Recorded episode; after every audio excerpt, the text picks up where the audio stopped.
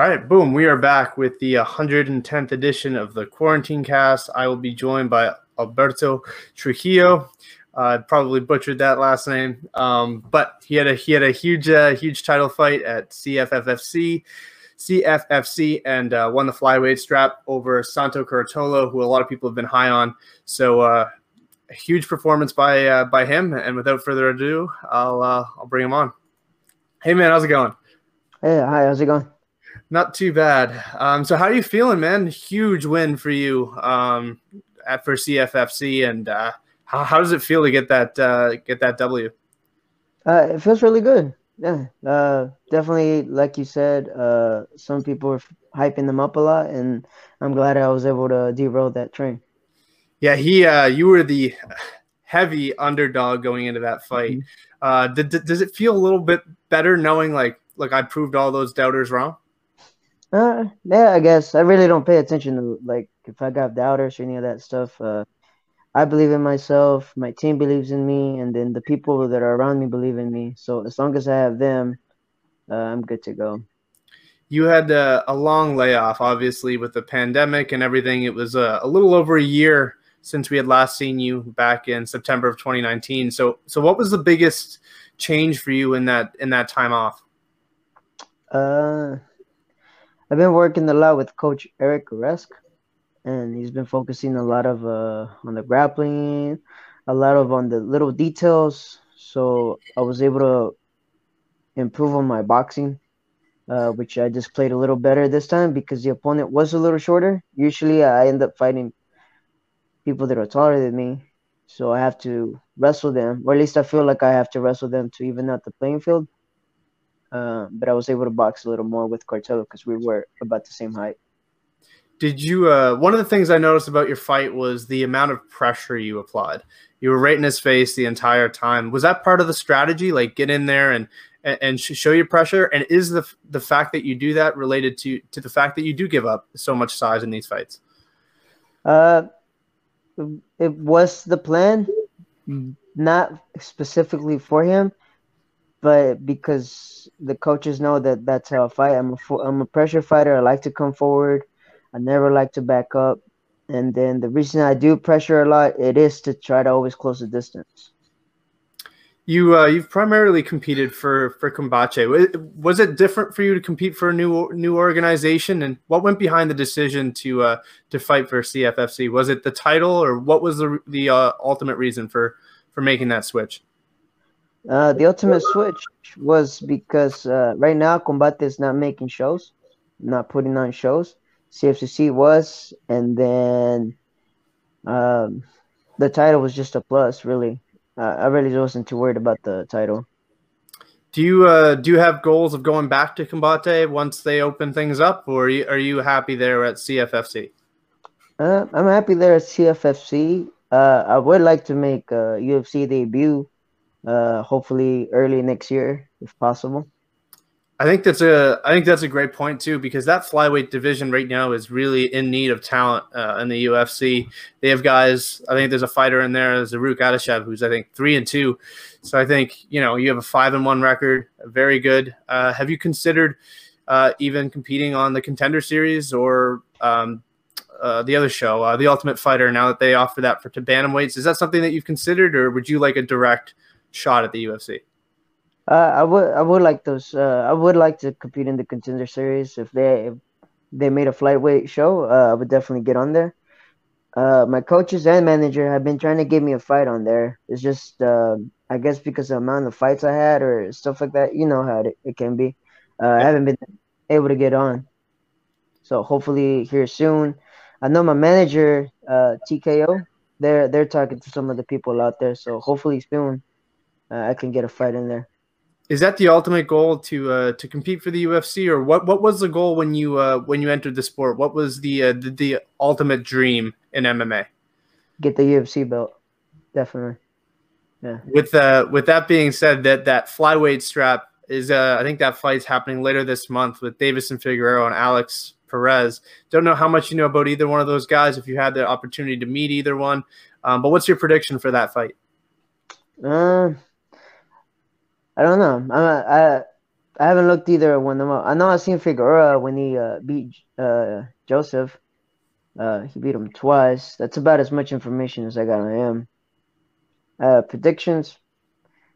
Mm, I guess Figueroa takes it because of his power and strength. He hits pretty hard. It's pretty athletic.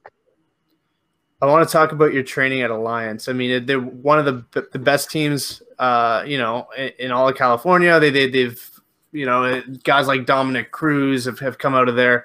How big? Uh, how big has Alliance been been for you in your career? Uh, huge. Uh, you know, you're in there with, like you said, Dominic Cruz. Uh, you always have uh, Jeremy Stevens energy. I'm learning from people like Phil Davis. Uh, I get to train with Angela Hill. Uh, my lady, Tina Pettigrew, she fights for Invicta. Lauren, who was in the U F C. Mm, it, it really helped me out because um, they have a lot of skill. Obviously, they have a lot of... Uh, come on. A lot of skills and a lot of... Uh, I can't remember the word I'm trying to think of. But they, they, they're teaching me a lot, too, you know? And they work with me. Um, I also trained with uh, Wilson Hayes, who fought for the title at some point. Yep.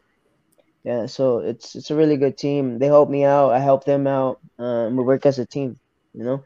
Yeah, I was going to bring up the that. I, I noticed a picture of you with, with Wilson Hayes and uh, Brandon Moreno.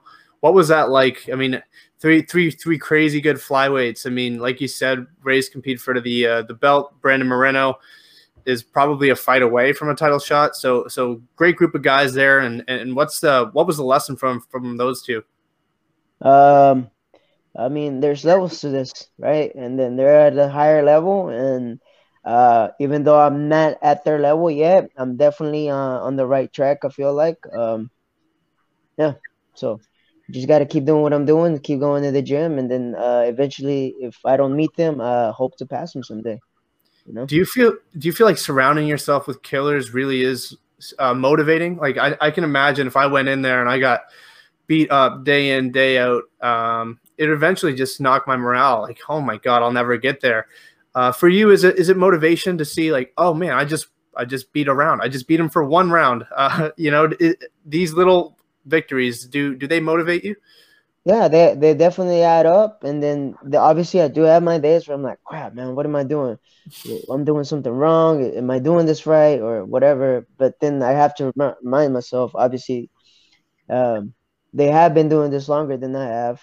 And then they obviously have uh, what's the word I'm looking for? They they've been doing this longer than I have, and then hmm. yeah, they have they have a lot of experience, guys like Brandon Moreno. Experience. There we go. There yeah. we go. Experience. That's the word I was looking for. Thank you. Uh, they have a lot of experience, right? And then, like you said, uh, little victories. When I win a round, when I win just an exchange, I'm like, all right, I got this, right? And that's how I keep myself moving. When you when you won your last fight, you said you felt like you were in his backyard, even though you are competing in California. What? Why is that? Why? Why do you feel like even though you're you're winning fights in California, you feel like you're in the opponent's backyard? Because I'm from Arkansas. I'm originally from Arkansas, and I, I was raised. I was born in Florida, and I was raised in Arkansas. So even when I do shows in California, uh, I really don't know. I don't have a huge crowd out here because I don't really know a whole lot of people. So every time I do end up fighting in California, uh, I'll usually fight a local from like San Diego or wherever, and then he has his crowd, right? So usually when I go out to the fights, it's uh, it's always my opponent's crowd. It's hardly ever been my crowd. Even though you're competing and you've been training there your entire most of your career. Most of the career, yep. It's uh, it's because I, I don't really talk a whole lot. So I don't really make a, a lot of friends, so I'm, I'm quiet. That's why. Yeah, I mean, um, yeah, I mean, I thought you had a, a tremendous, a tr tremendous performance. Uh, I did go back and I watched your Camilo fight. And what was the biggest lesson you you took from that fight that you applied in your two fighter your two fights after that? Um. So what happened with Camilo is I got a week and a half notice. And then since I hadn't had news about a fight, I felt like I slacked a little bit off of my training, right? And then we had the fight, and then I ended up losing. And I'm like, I'm never going to let this happen to me again, ever. So I made sure that even though if there was no fight notice or an upcoming fight, I made sure that I stayed ready in case an opportunity came up. And if it was a day and a half or two days or whatever amount of time they gave me, that I would be ready. And uh, that's that's what changed, really. Do you find it's hard to, to be motivated if there's no opponent on, on a sheet of paper? Like I find if there's no – if I don't know who I'm fighting, how, how I, don't, it's, I find it would be hard to wake up in the morning and go to the gym, you know, where is – where if, like if you had an opponent who you know is hungry, you know is coming to kill you, I feel like my motivation would be on a whole other level. Do you find it harder to, to be motivated when, when you don't know when or who you're going to fight? Uh, not not anymore because the Joao Camilo fight. Now I'm like, oh, you remember, you got that one loss, man. Better get your ass up. That being said, I mean, do you have any nagging ish, injuries from your last fight? And how quickly uh, would you be willing to uh, to get back in there? Uh, I just uh, – there was – because I was doing a lot of calf kicks. And there was one where he turned the shin outward, and I ended up kicking the shin. And then that, that's been a little swollen since, but I think about another week, and it should be good to go. Um, I would like to take about a month or so to fix some of the things that I saw in there before I started another camp. So if possible, maybe in January, I would like to get back in there. I want to talk about the uh, the early days. You had a very successful amateur career. Um, was there a point where you were like, maybe I should hold on a little bit longer? I mean, you had a six fight, six fight winning streak as an amateur, or you know, a lot of guys just jump it and say, you know what, I'm just going to take some pro fights. What was the reason for for taking those six fights? Um, experience, and then I had my co- uh, I wanted the experience from those fights, and then uh, I had my coach, Coach Day Day, who we call. Uh, he just told me it's time to go pro after those six. I'm like, all right, you tell me what to do, I'll do it. It's funny how guys are like, you know, whatever coach tells me. Um, where did you learn that that sort of discipline, and, and how did you get into the sport? How did I learn that type of discipline? I'm gonna say my mom. My mom definitely disciplined me a lot. She's Mexican, so she was a little bit old school. So growing up with her, uh, she was very strict. And then what was your other question? I forgot. Um. Oh, how'd you end up, you know, following the, uh, going down the M M A route? Um. So I started watching U F C, and I think the first fight I saw was uh, Nate Diaz. I can't remember. He got somebody in the triangle, and he started flicking everybody off. Yeah. Do you remember who that was? Yeah, I think it was Kurt. Was it not? It wasn't Kurt Pellegrino. I think it might have been Kurt, but I know what you mean. He had the guy in the triangle choke, and then yeah, he was flicking everybody off. I'm like, dude, that's so cool. This guy's winning off his back. And then shortly right after, I had a a friend that showed up to soccer practice because I used to play a lot of soccer. Showed up to soccer practice, and he said, uh, there's a guy coming to our gym that's going to teach uh, U F C. I'm like, oh, that's cool. That's I've been wanting to do some of that stuff. And then we showed up to the gym, and there was this old, skinny old man. And I'm like, hey, uh, I'm here for the U F C class or something like that. And he's like, yeah, I- I'm doing it. I'm like, you sure? Like, you don't look like much. And then he gave the first class, and then he tapped everybody out, and I'm like, all right, this guy's the real deal. And then I just stuck with him for a while. His name's uh, Scott Dev- Devlin. He was in the Army. He was an Army Ranger. And then I just stayed with him for about a year before he moved out to do some other stuff. And then I just I just stuck with it ever since. It's crazy how, like, when, when you hear people's stories about how they, they got involved in it, and, and that's actually probably one of the – the weirder ones where I, I just tried it and fell in love and and and uh, and just kept kept going at it. Um, it's funny because when you think about Mexico martial arts, I think lucha libre and boxing. Um, usually M M A isn't up there. What do you think it'll take before that really is predominant in, in Mexico? I mean, guys like Cain Velasquez, Efraín Escudero, and Yair Rodriguez are starting to do it. But what do you think it will really take before we see like an influx of Mexican M M A? Um, we're probably going to need a fighter like uh, Chavez, I think. Julio Cesar Chavez. If we can get something like that in M M A, I think uh, Mexico will, will definitely get behind it. Is that your? Would that be a dream of yours too? You know, going and maybe competing in a Mexico. Obviously, right now it's probably not realistic with the with the pandemic and everything. But is would that be something that that you'd like to do somewhere down the line? Maybe a, a U F C card or a Bellator card, compete in Mexico. Uh, yeah, I would like to do that. Uh, I don't know how. Like, I I do have family in Mexico, and they they love me and they support me. But everybody else, since I'm not from there, I don't know how they, yeah. if they will be behind me or not. So, depending on how I act, I guess the next couple of years on my career is uh, whether I get my Mexico crowd behind me or not. Yeah, it's it's it's it's a good point. Uh, if you're fighting a Mexican, you're probably not going to be cheered. Okay. But if you're fighting an American, they'll be behind you, especially if you win. Yeah, yeah, yeah. That's it. Yeah, I want. One of the things about the uh, the Mexican crowds, whether it's in, in, in soccer or, or boxing or whatever it is, is is that passion. What do you think separates Mexico's passion for, for their athletes from the, the United States? Mm, I think it's the moms. The moms. You know? Yeah, the moms. I don't know. They just do things a little different, you know. Uh I remember my mom, for instance, when I was growing up, she would tell me a lot of stories about her growing up and how hard it was. And somehow her pain transfers on to me. And then that pain, I let it out like for her, if that makes sense. Yeah. Yeah. Right. Because then when I get my hand raised, it's like she's getting her embraced. Right. Mm-hmm. So I feel like, like, all right, I made her happy. You know, that pain that all she went through, like, it was worth it for something. At least that's how I feel.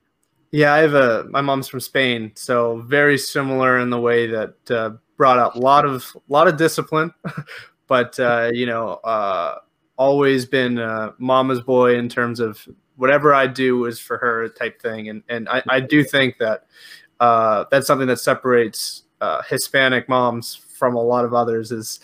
The way they the way they discipline, the way they they, they bring up their kids, and, and, and it shows in terms of, of how they uh, how they return the favor for them uh, later on. For uh, for people who haven't seen you fight, um, who maybe missed your last fight, it was remarkable.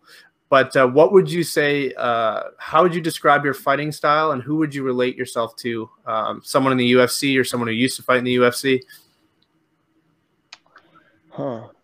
I don't know. That's a good question. Um, what's my fighting style like?